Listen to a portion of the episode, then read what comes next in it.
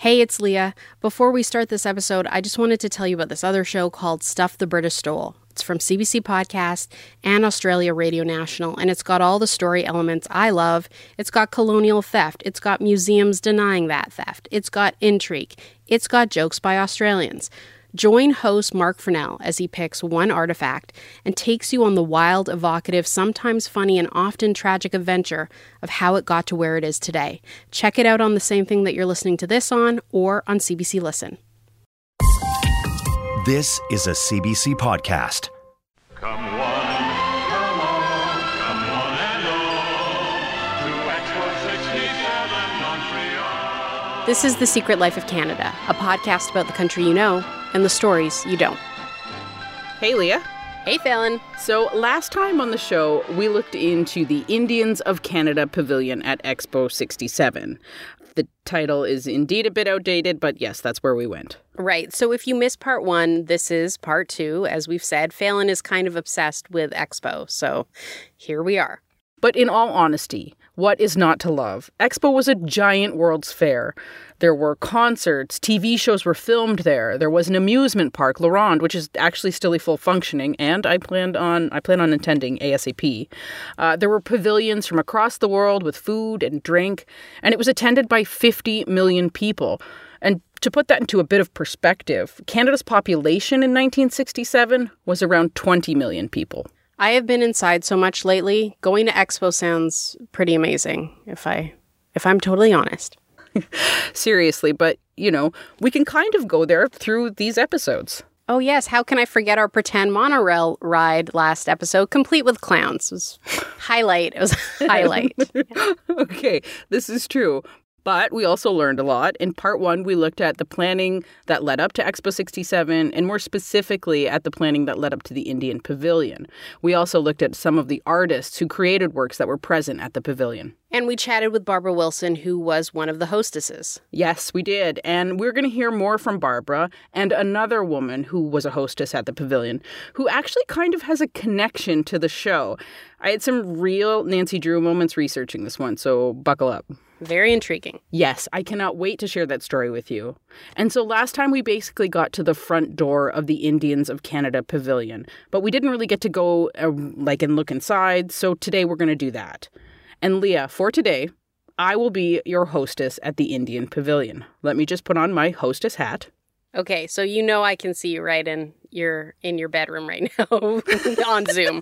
But come on, okay. Play along. Yes, okay, I'll play along. Ooh, beautiful hat. Very nice. Thank you. I try to be very method in my approach. I see. Oh, and you will need this. Okay. Oh, what's this? It's your passport. How did you get my passport? See how well I'm doing? You're doing very good at pretend. Next episode will just be a virtual tea party. Okay, so this is not your passport, but this is your passport for Expo. If you attended Expo '67, you would get a stamp at each pavilion that you went to. Shall we head in? Yep, let's do it. Okay, so here's your stamp.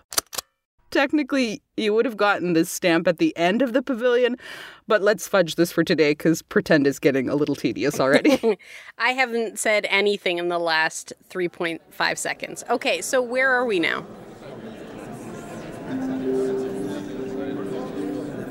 So here we are inside the Indians of Canada Pavilion at Expo '67. We are currently in the reception area.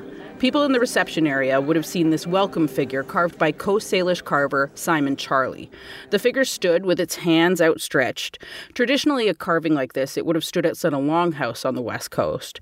The figures would have been visible from the water, so if you were canoeing by and you saw it, it meant that visitors were welcome. And if they didn't?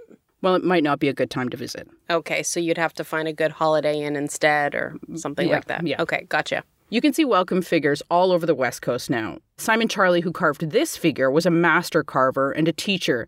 He passed in 2005, but his carving work can be seen at the Royal BC Museum, at Parliament in Ottawa, and all over the world.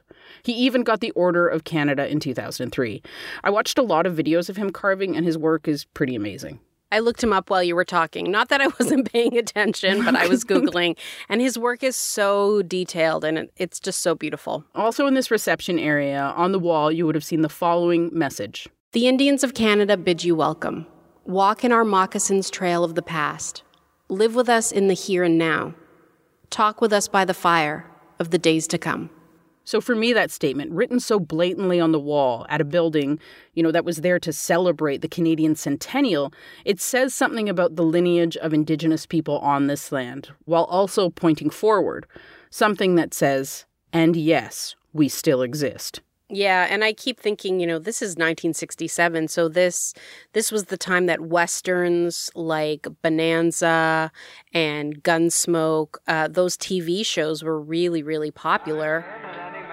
Stays out there and exposes his family to them murdering savages is plumb crazy. You can't fight a Pawnee war party all by yourself. And we sure ain't getting no help from the law around here. The structure of a Western is settlers against Indigenous people, Yes. And the perception of indigeneity at that time would have been very much locked in the past. This is a time when kids were very much playing cowboys and Indians. But back to the pavilion. Also in the reception area, you would see items selected to represent different Indigenous people. To the right of the welcome figure was a ramp that visitors would walk up. So Leah, if you would follow me. So the incline on this ramp was intentional, and it was meant to signify an upward struggle for First Nations people. It was also intentionally narrow so that visitors had to walk in a single file. This single file walking was to signify a time when some Indigenous people would live in a nomadic lifestyle, moving and following game.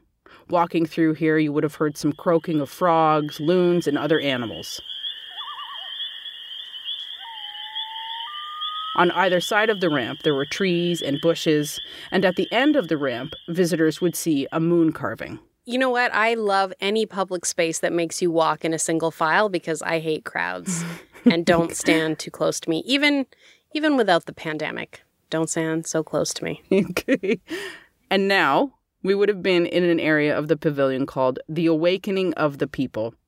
It was brightly painted in gold tones and had very large windows. Here you would see images of Indigenous inventions and technologies, things like cradle boards, snowshoes, baskets, drums, and items from nations across the country. Also in this section, you would have a good view of the pavilion's artificial lake. Wow, even an artificial lake. This was a really immersive experience. This next section speaks about when settlers arrived. In this area, visitors would have seen the following text on the wall. When the white man came, we welcomed him with love. We sheltered him, fed him, led him through the forest. The great explorers of Canada traveled in Indian canoes, wore Indian snowshoes, ate Indian food, lived in Indian houses. They could not have lived without Indian friends.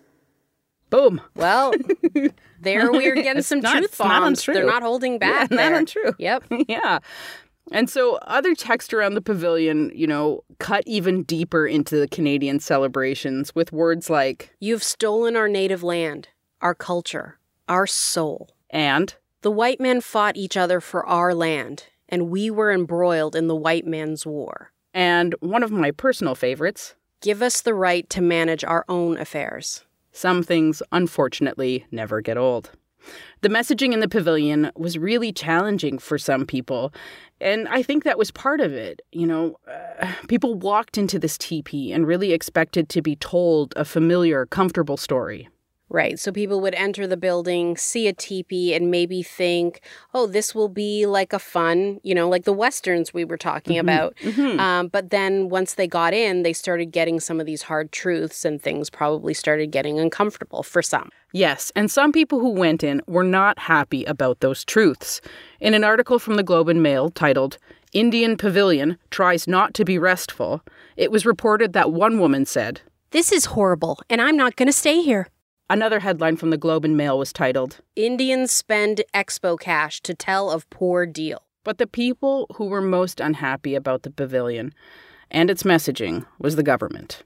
What the Indians of Canada pavilion was saying went directly against the story Canada was trying to spin to the rest of the world.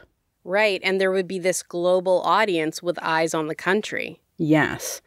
Indian Affairs Minister Arthur Lang was said to have expressed dissatisfaction because the contributions of the Canadian government to the Indians had not been given recognition. Oh, Arthur. Come on, Arthur. You know that's not true. It sounds like the quote-unquote government contributions were clearly spelled out, and maybe that's why, Arthur, you felt uncomfortable. I really like how you're going at Arthur here. Come on, Arthur. Come on. I've read that some government officials wanted some of the panels and texts removed from the pavilion, but they couldn't really get them out of there because it had already been reported by the press. Right. Nothing says I'm guilty quite like destroying the receipts, just like the RCMP did in the Colton Bushi investigation. Oh, sorry. Is that too soon? Maybe we should... No, I don't think it is. Okay, it's not too soon. I really don't think it is, yeah. Okay. Okay. So Canada did really want to show off at Expo. There were a lot of global leaders in attendance. After the Queen went through the pavilion, she was apparently silent, according to an article on the Globe. The article also stated the Queen carefully ignored a huge lightened display of peace treaties signed by her ancestor, George II, in a display the Indians called the Broken Treaties section. I'm not surprised to hear she didn't say anything while walking through the pavilion. I mean, what is there to say, really? But what an opportunity it was to have her there.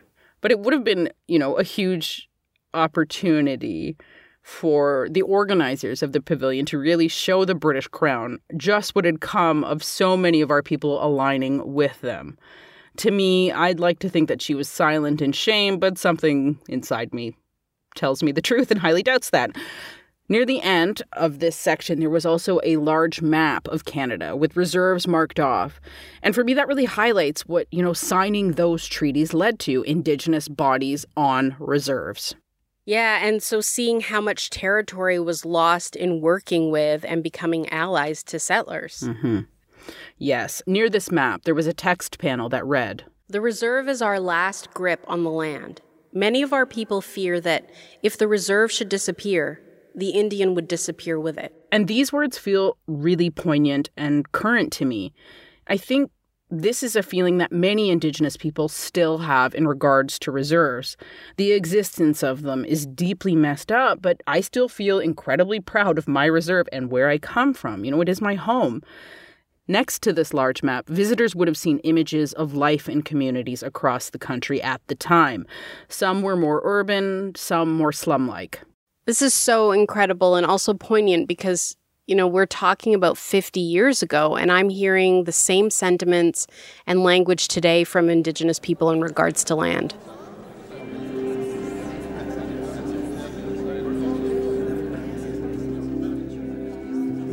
So let's pass through the Broken Treaties section of the pavilion and head to the section of the pavilion on religion. Like, I want to be enthusiastic about that, but it doesn't sound super fun. But here we go. Here we go. But I have to say that if I could see any part of the pavilion, this is the section I would see. Okay, and why? Why do you find it so interesting? So there's a specific piece of artwork in this area. It was a carving of a bear by Lenape carver Nathan Montour. Across the bear, there was this shaft of light in the shape of a cross. Text above the bear read, "The early missionaries thought us pagans. They imposed upon us their own stories of God, of heaven and hell, of sin and salvation. But we spoke with God, the Great Spirit, in our own way. We lived with each other in love and honored the Holy Spirit in all living things." The bear carving looks up into the light of the cross and seems frozen, almost paralyzed. And the bear also has a forked tongue. When I saw this image of the bear, it gives me chills even to talk about it. Mm-hmm. There's something about it that is just so visceral about this piece. Hearing about it gives me chills, yeah. Russell Moses, you'll remember, we spoke with his son John in episode 1.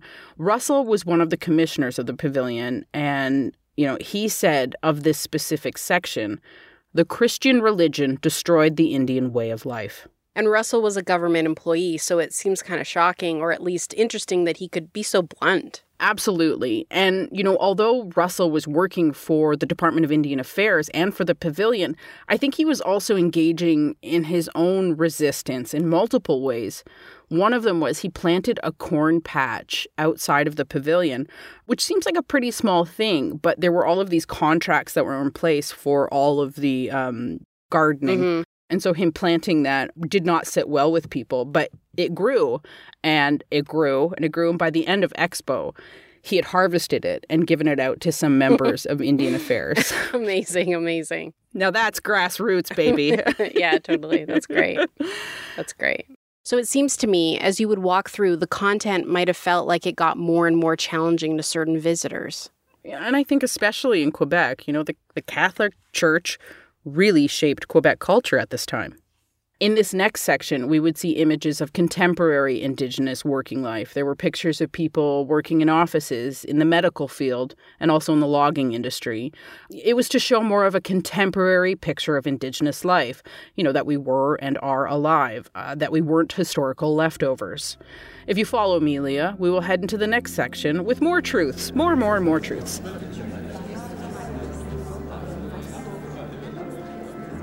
So this section was on education. And instead of hearing about this from me, I thought that we could hear it from Velma Robinson, who was a hostess at the pavilion. This is from a program called Expedition that aired on CBC Radio in August of 1967. Let's move, Miss Robinson, into the final part of the pavilion and hear the perhaps note of unhappiness or the note of questioning comes in to the Indians of Canada pavilion, because we see here that everything isn't really entirely happy with the situation of the Indians in Canada. What are you, what is your point that you're trying to make in this section, Miss Robinson? Well, here we definitely see the different values of both societies. The Indian child, when he first goes to school, he has to learn a new language, sometimes two, and quite often he has been forbidden to speak his own Indian language. In the schools, he doesn't learn anything about his history, his ancestors, or his traditions. It is a completely new thing to him. And many of the characters that he has to learn about, he has never heard of, and they don't mean anything to him at all. Dick and Jane and their dog Spot don't really mean too much to many Indian children. No, not at all. So that was Velma Robinson from Rankin Reserve. It's now known as Batchewana. The reserve is in northern Ontario. And in that clip, she's telling CBC reporter Jim Robertson about the education section of the pavilion. And in that clip, you can hear her reference Dick, Jane, and Spot, characters in this reading series that was really popular at the time. The text panels in this room showed the vast disparity between white children in Canada, a.k.a. Dick and Jane, and Indigenous children who were being sent to residential schools. The text panels in this section read, "The white man's school, an alien land for an Indian child. An Indian child begins school by learning a foreign tongue. Dick and Jane in the storybook are strangers to an Indian boy." At this time, residential schools were alive and well, but not many Canadians really understood what was going on in those places, or they didn't want to see it. This was the first time for a lot of Canada that they were learning about what the federal government was paying for. Yeah, I wonder if it was a shock for a lot of people. I'm sure it was for some. I mean, this would have been years and years before the Truth and Reconciliation Commission, a time when the residential school system wouldn't have been really obvious to a lot of Canadians. And I think the point that the education section was trying to, you know, punctuate was showing the contrast between Indigenous children's school life and white children's school life. You know, a comfortable white suburbia next to Indigenous children living in poverty or in a residential school. I just love that they showed the truth, you know. It would be actually pretty brave at this time, because I'm sure there were many other cultural pavilions that only showed, you know, the nice side of things. It was really well done. This would have concluded the tour, but there was one final section where visitors could look at an artificial fire. The final panel would have read, "And now, my brother, sit down by the fire. Let us talk about the times which are coming. You have traveled over the long footpaths along which your forefathers trudged.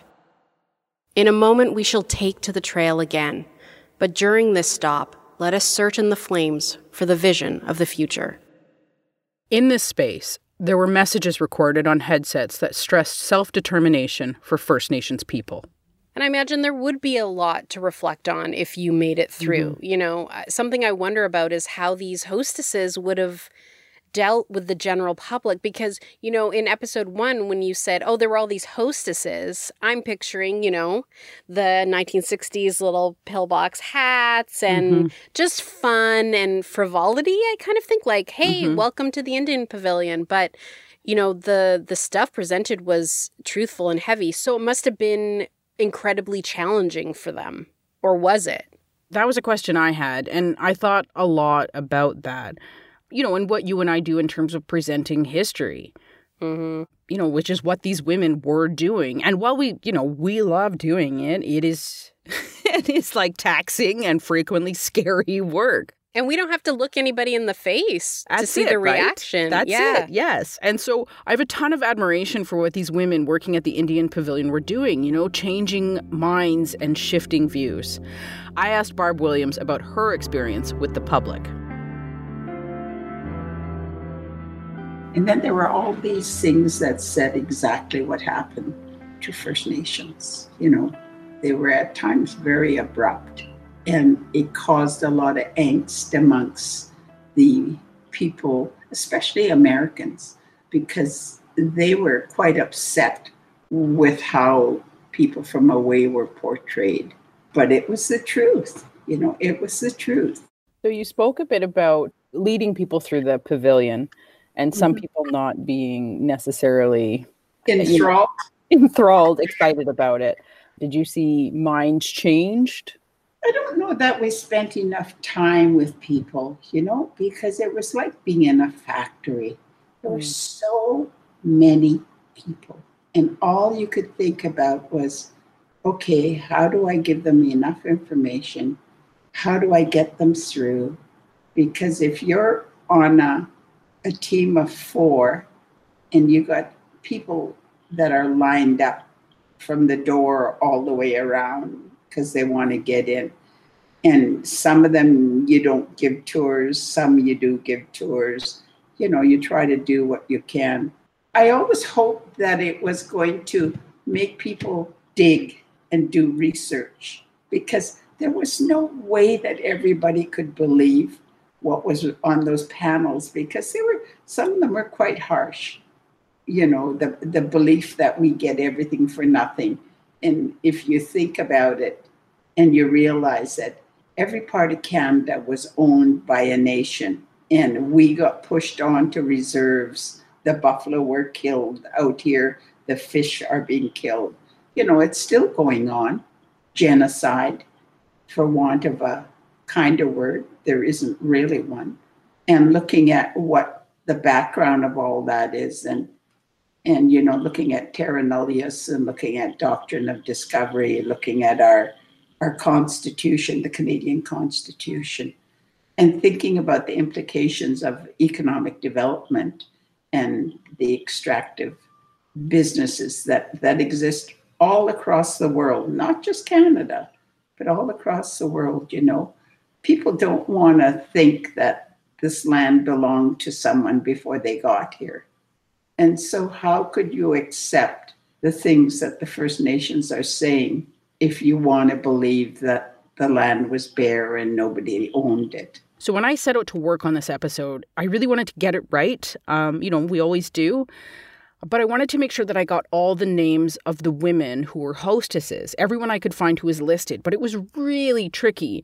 And one name was particularly difficult for me to figure out. Our script editor, Yvette Nolan, when I told her I was working on the show, she said, my aunt was a hostess for the pavilion.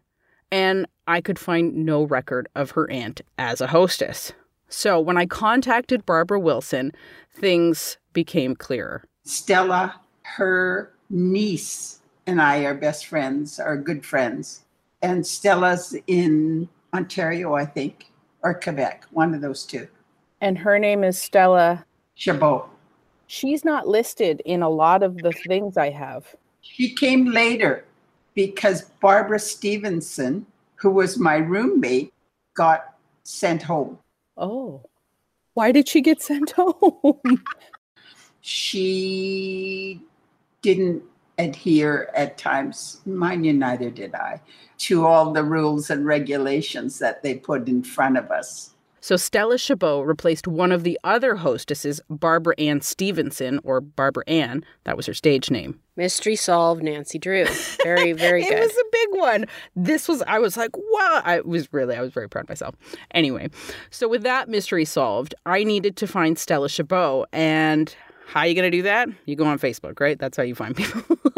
Especially, I find elders. There's a lot of elders. I was going to say, 70 plus, that's where they're all hanging out. Yeah, and it's the easiest place, and they get back to you right away. So I sent Stella a message, and she got back to me right away. Kwe Stella Chabot Indigenous Kitiganzi be Anishinaabe Aki Ndomjiba Miigwech. Okay, great.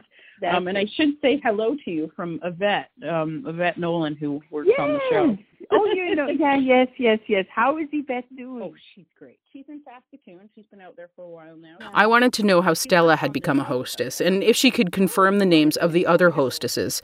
There wasn't much information about who was there. I figure why not go straight to the source? The number that I've heard different numbers tossed around for the number of hostesses that were a part of the Indian Pavilion. And I've heard the number 12, I've heard the number 13, and I've heard the number 14. I have Janice Lawrence, yes. Marie Knockwood, yeah. Philomene Philomene Detaire. Detaire, thank you. Dolores Delorme. Yes. Delphine Blackhorse, Diane Dibo, Alice Marchand. Yes. Velma Robinson, Janet Morris, Vina Starr. Yes. Doreen Stevenson. Who? Doreen Stevenson, name, Barbara Ann, who you replaced. Oh, that's the one, Barbara Ann Stevenson, right? Mm-hmm. Mm-hmm. That's the one I replaced. Mm-hmm. Mm-hmm. Yes. Adeline Toback, yes. Yeah, Barbara Wilson. Yes. And yourself. Yes, that's it. This is pretty cool and kind of amazing. What a small world. I know. I was really curious to know what it was like for Stella when she got the call to head to Expo. So I was enrolled at the secretarial school because that's what everybody did back then, you know. Mm-hmm. Most people anyways, or especially reserve people, we didn't know anything about university or anything like that. So I was enrolled in that secretarial school. And then one day there was a big kerfuffle. The principal comes running into my class and he drags me out of the class. And I said, "What's going on?" He says, "They want you at Expo." I said, "What?" You know, and so anyways, I got on the phone and sure enough, they said, "Okay, we're sending you." And then we boarded a train and then we went to Montreal. I mean, you had to apply for this, you know. And my brother-in-law was the one who had suggested it, and because I didn't know anything about it. I mean, I knew Expo was a big thing coming, and so I had gone for an interview, and there was several girls. There was a whole bunch of girls from Ontario, and then that's how I ended up in Montreal at Expo '67. When I look back on it now, I think, oh, my God, it really changed my life because who knows what would have happened, right, if I had stayed in Winnipeg, you know? So in that clip, you hear Stella talk about her brother-in-law, and that would have been Yvette, our script editor's father. Wow. I know, it's such a small world. Stella had some pretty good remembrances of people that she had met at Expo, so I wanted to hear her talk a bit about that. So we met the Queen. That was a big thing. Harry Belafonte came, James Baldwin. Yeah, and I happened to be reading his book at the time, and I got him to sign, and I got his autograph, but I don't know where that book went. Probably lost somewhere in transit. Yeah, that was my treasure. I was like, James Baldwin? What? Wow. Lucky. Yeah. Barbara also had some brushes with fame. Here she is talking about a friend of hers taking a picture of her and the Shah of Iran, as well as some other celebrity encounters. This is all amazing. I have a picture of the Shah of Iran, and I have a picture of myself. I thought he was quite attractive, and I'm standing in the crowd in my uniform, and Walter is watching what's going on with me. And the Shah of Iran walks out, and him and I make eye contact. Walter sees it when it happens, and he takes a picture of the Shah of Iran, and he takes a picture of me, and he gets it developed and sends it to me. I have a picture of myself with Harry Belafonte, who was a singer. I have a picture from Wayne Newton. They gave me tickets to go to their shows, and I actually went to dinner with Wayne Newton and his family. Years later, I went to Vegas and spent time with him and his family. So the Shah of Iran was a smoke show. Good to know. Thank you for this information. And Wayne Newton and Harry Belafonte, I mean, they were big-time celebrities in this time period. So that's also pretty amazing. It would have been like seeing, you know, Celine Dion would be the equivalent of Wayne Newton, and the equivalent of Harry Belafonte would still actually be Harry Belafonte because, you know, he's iconic and he's still doing it. Yeah. Yes. So one thing I was really curious about was the uniforms. Oh, really? Since you keep being like, I'm putting on my invisible hat and my invisible gloves.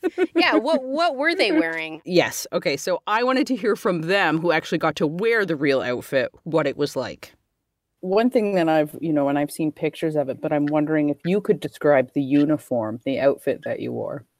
It was itchy. That was my first question, because it looks kind of itchy. Inside, it was beautiful, okay? The lining was silk. As a matter of fact, I still have my uniform. No.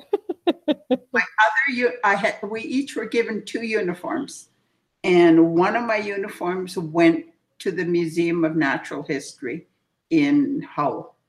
So that's where one of them is. My other one is here.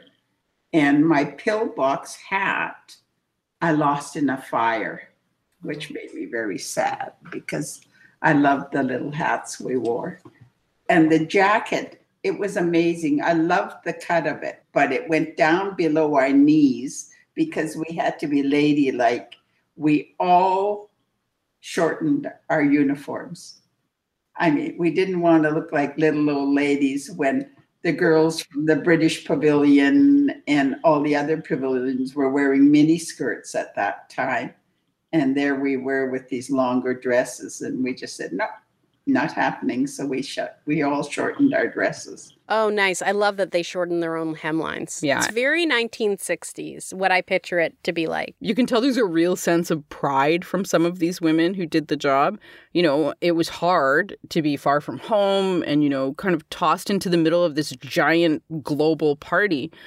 But a lot of these women had fond and lasting memories of their experiences. I wanted to let Barbara and Stella have the last word on Expo 67. Oh, well, it was just a fantastic. It was really a life-changing experience for me, and I think for a lot of the girls. It's just too bad that we can't reenact that period, that time, and bring all the, the artists are long gone, but they've been replaced by other artists. But those artists, they were just amazing. They were, words just escape me to describe the artistic work that there was in that pavilion. I'm very, very grateful that they stood their ground and told it like it was.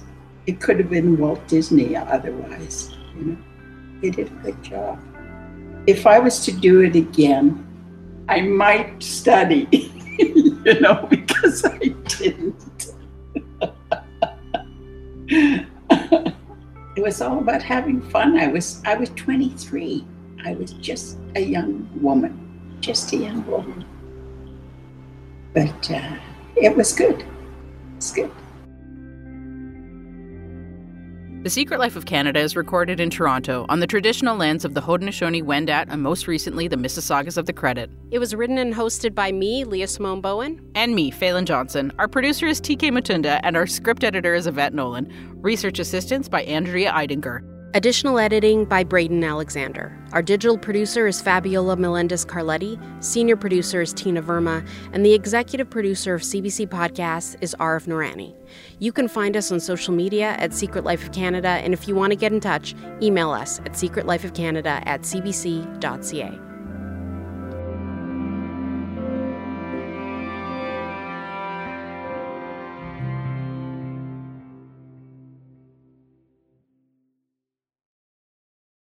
I just wanted to take a break to tell you about another CBC podcast I think you might like. It's called Death in Cryptoland.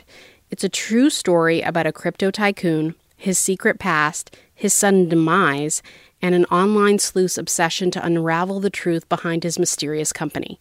You can check it out on the same thing that you're listening to this on, or on CBC Listen. For more CBC podcasts, go to cbc.ca/podcasts.